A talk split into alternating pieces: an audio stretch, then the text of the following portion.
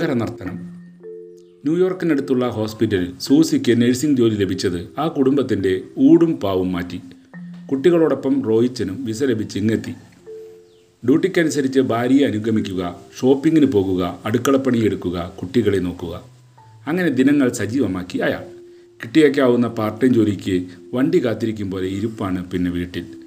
കുടുംബത്തിനോടൊപ്പം കൂട്ടിച്ചേർന്നുള്ള ആ ജീവിതയാത്രയിൽ ഇടയ്ക്കിടെ വിരസതയും കടന്നു വരാറുണ്ട്.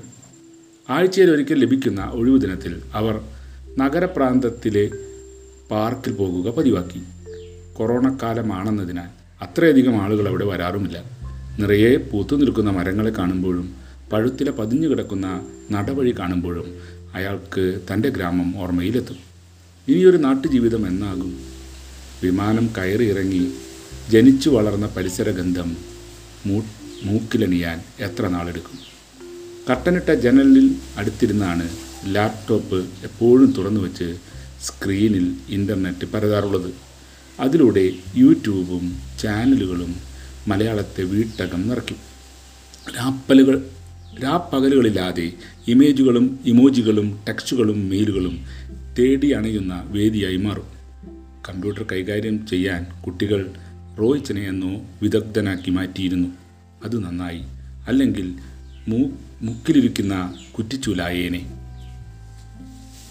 കണ്ണടച്ചില്ലിലൂടെ നോക്കിയിരിക്കുമ്പോൾ ഓണക്കാലത്തെ വരവേൽക്കുന്ന ഒരു വെർച്വൽ മത്സരത്തെ പരിചയപ്പെടുത്തി ബാലൻ്റെ മെയിൽ. തൻ്റെ കളിക്കൂട്ടുകാരൻ്റെ തുറന്ന മെയിലിൽ ആഗോള മത്സരത്തിൻ്റെ നിബന്ധനകൾ പഴയ കഷായപ്പടി കടലാസ് പോലെ നീണ്ടു. അവൻ അഭ്യർത്ഥിക്കുന്നു, റോയിച്ചൻ്റെ കുടുംബത്തിൻ്റെ ഒരു എൻട്രി വേഗം വേണം. ഈ ബാലനെ തനിക്ക് ഒഴിവാക്കാനാകുമോ? ഇല്ല ഇല്ല.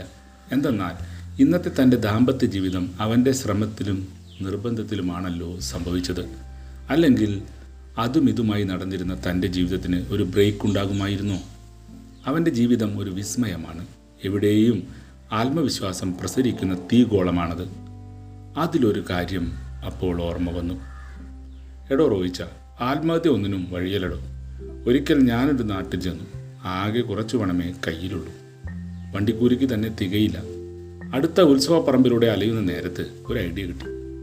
കയ്യിലുള്ളത് കൊണ്ട് ഒരു പാക്കറ്റ് ബലൂൺ വാങ്ങി. കുറച്ചു നൂലും ഊതി വീർപ്പിച്ച് മത്തങ്ങാ ബലൂണാക്കി വിറ്റു.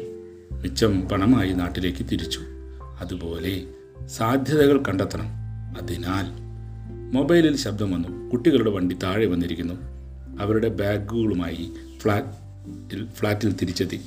കരുതി വെച്ച ഭക്ഷണം നൽകി. അവരിനി അല്പം വിശ്രമിക്കട്ടെ. ബാലനെ എങ്ങനെ മറക്കുമെന്നല്ലേ? അവൻ്റെ പൊതുപ്രവർത്തനത്തിന് ബലം കൊടുക്കുക തന്നെ.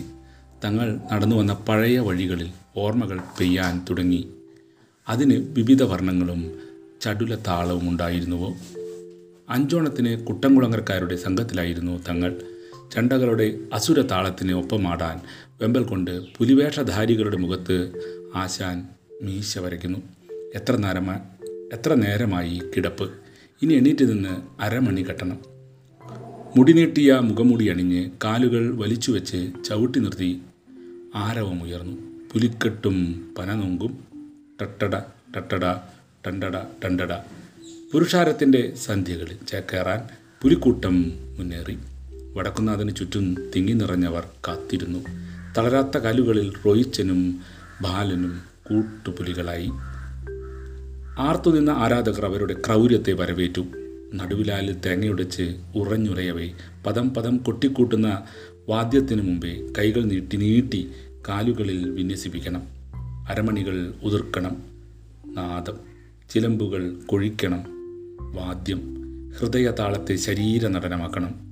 കാണികളെ കോരിത്തെരിപ്പിക്കണം, കൂടെ ചേർക്കണം. വിയർപ്പ് തുള്ളികളെ ആരാണ് മറച്ചുവെച്ചത്? നിശീതിനി കന്നെത്തു. ആളൊഴിഞ്ഞ വഴികളിലൂടെ പടിഞ്ഞാറ് ചിറയിലിറങ്ങി തേച്ചു കളയുകയാണ് പകലിൻ്റെ മിനുമിനുപ്പിനെ. ചെറുതല്ല ചൊറിച്ചിലും പുകച്ചിലും. ആബാലവൃദ്ധത്തിൻ്റെ ആശീർവാദങ്ങളെ ഓർത്ത് അടുത്ത ഓണത്തിൻ്റെ വരവു കാത്ത് കൂട്ടുകാർ നാടുതേട്ടി. മഴ നനഞ്ഞ വാഴയിലകളിൽ ചിങ്ങനിലാവ് പരന്നു. ലാപ്ടോപ്പിലെ ചിത്രം കണ്ട് മക്കൾ ആഹ്ലാദവാന്മാരായി.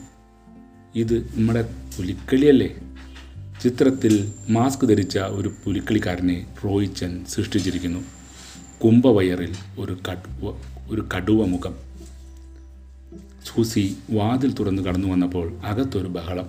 മുഖത്തും ദേഹത്തും വരകളണിഞ്ഞ് മക്കളും ഭർത്താവും നൃത്തമാടുകയാണ്. വീട്ടുപാത്രത്തിൽ സ്പൂണ് കൊണ്ട് കൊട്ടി നിൽക്കുന്നു റോയിച്ചൻ. ദേഷ്യമകലാൻ സൂസിക്ക് അധിക സമയം വന്നില്ല. ഏകതാളത്തിന് അവർക്കും സ്വീകരിക്കാൻ സാധിക്കാതിരിക്കുമോ?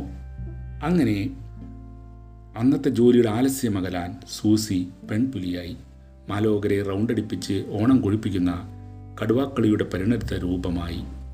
ദ ഗ്രേറ്റ് തൃശ്ശൂർ പ്ലേ അരങ്ങേറിയ വീട്ടിൽ നിന്നും അന്നു രാത്രി തന്നെ കടൽ കടന്നു സന്ദേശം. ഉറങ്ങാതെ ചിന്തിച്ചിരുന്ന ബാലൻ്റെ മൊബൈലിൽ അത് പതിച്ചു. ഒട്ടും വൈകിയില്ല ഓണാശംസകളുടെ ടെക്സ്റ്റ് തിരിച്ച് ന്യൂയോർക്കിലെത്താൻ. രാപ്പകലുകളുടെ ഭേദമറിയാതെ രണ്ടു വൻകരകൾക്കിടയിൽ നടന്ന ഈ കുടമാറ്റം പോലുള്ള സംഗമം തൃശ്ശൂർ പൂരത്തിൻ്റെ സാക്ഷി അറിഞ്ഞിട്ടുണ്ടാകുമല്ലോ.